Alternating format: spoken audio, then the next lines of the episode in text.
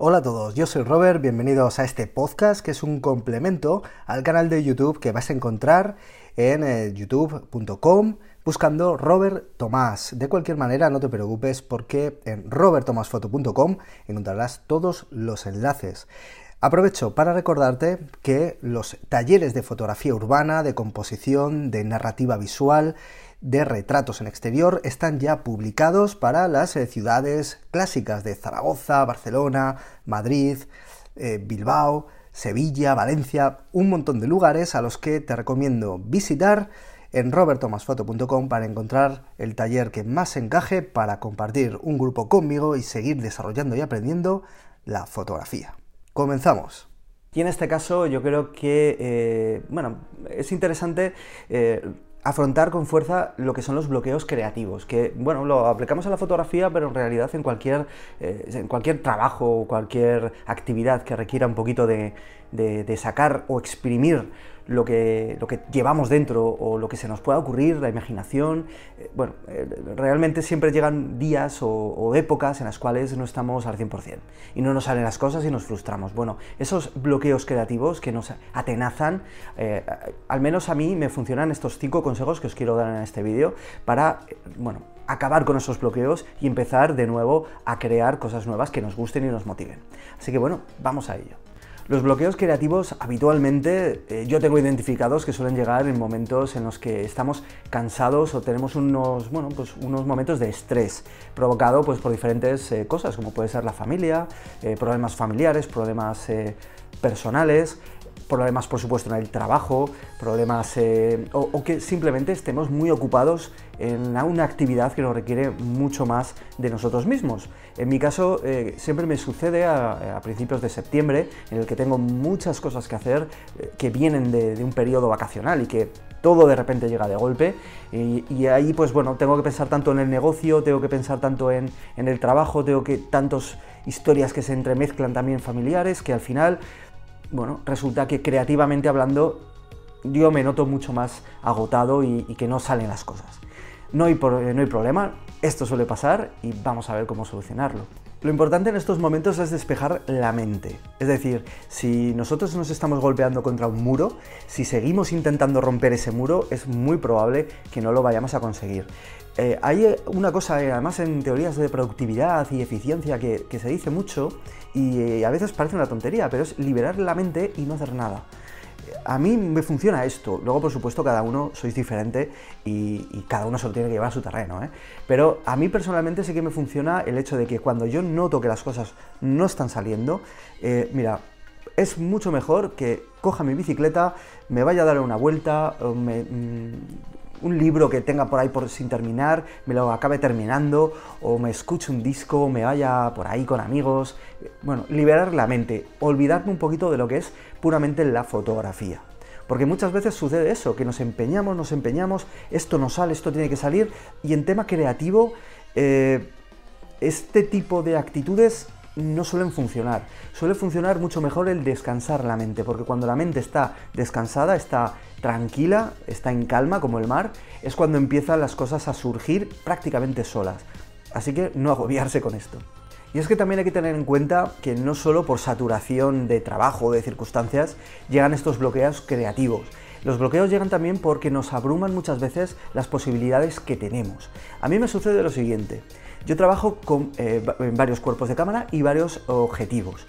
Y muchas veces cuando voy a enfrentarme a un trabajo, cuando voy a enfrentarme a ver qué equipo voy a llevar este workshop o a, este taller, realmente a veces dices, ostras, parece que lo más importante es el equipo, cuando ya sabéis que el equipo es la herramienta con la cual luego vas a trasladarlo a la fotografía que tú llevas dentro, ¿no? tu visión fotográfica.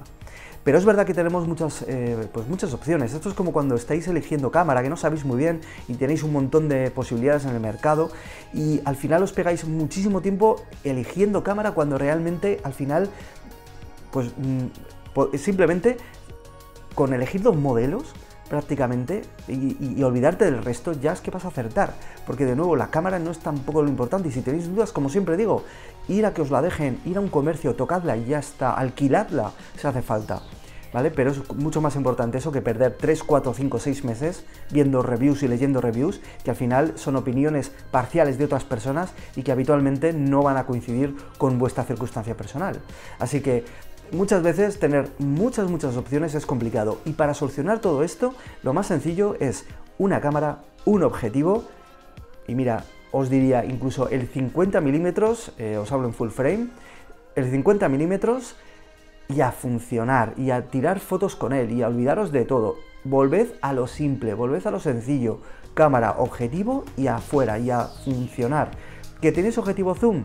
Poned una distancia focal y a funcionar y no os mováis de ahí y poco a poco las cosas seguro, seguro, seguro, os lo puedo asegurar, van a ir saliendo. El cuarto es, yo creo, el cuarto consejo que os puedo dar es algo que además es que viene fenomenal para, cultivar la, mirada, ¿no? Y, para cultivar nuestro propio lenguaje visual. Y es eh, estudiar una autorreferencia. Eh, obviamente hay infinidad de, grandes fotógrafos, de grandes autores que nos van a poder ayudar a, no solo a, definirnos como fotógrafos, sino también pues, bueno, para inspirarnos a hacer cosas nuevas o distintas. ¿no? Pero muchas veces es verdad que al final bebemos de tantas fuentes que la cabeza como que nos volvemos un poquito locos.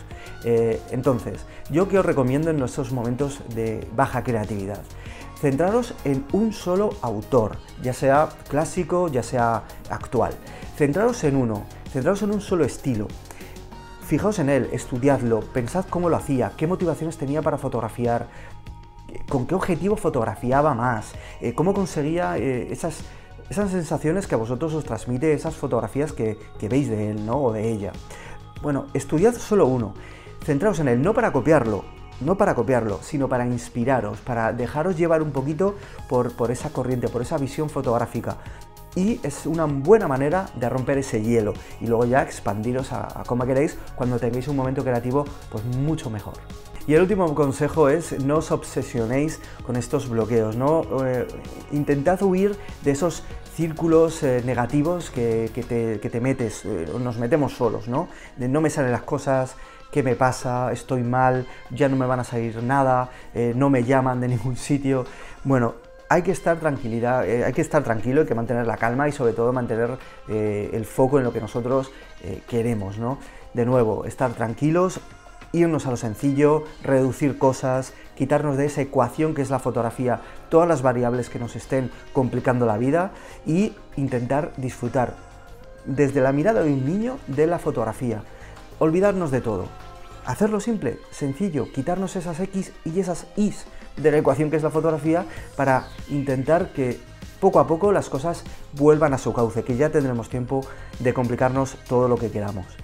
Y estas son estas cinco, estos eh, cinco, consejos, estos cinco truquillos, por decirlo así, que al menos a mí me funcionan siempre, eh, que tengo un momento bajo de creatividad y que me han ayudado, por supuesto, a seguir adelante. Os podría decir muchos más, viajar, em, montaros proyectos personales. Bueno, esto, por supuesto, cada uno podemos eh, llevarlo a, cabo, pero estas cinco cositas yo creo que son muy sencillas y creo que todos las podemos llevar a cabo de manera muy fácil y, bueno, intentar que luego nuestra creatividad siga, siga dando pasos hacia adelante, ¿no?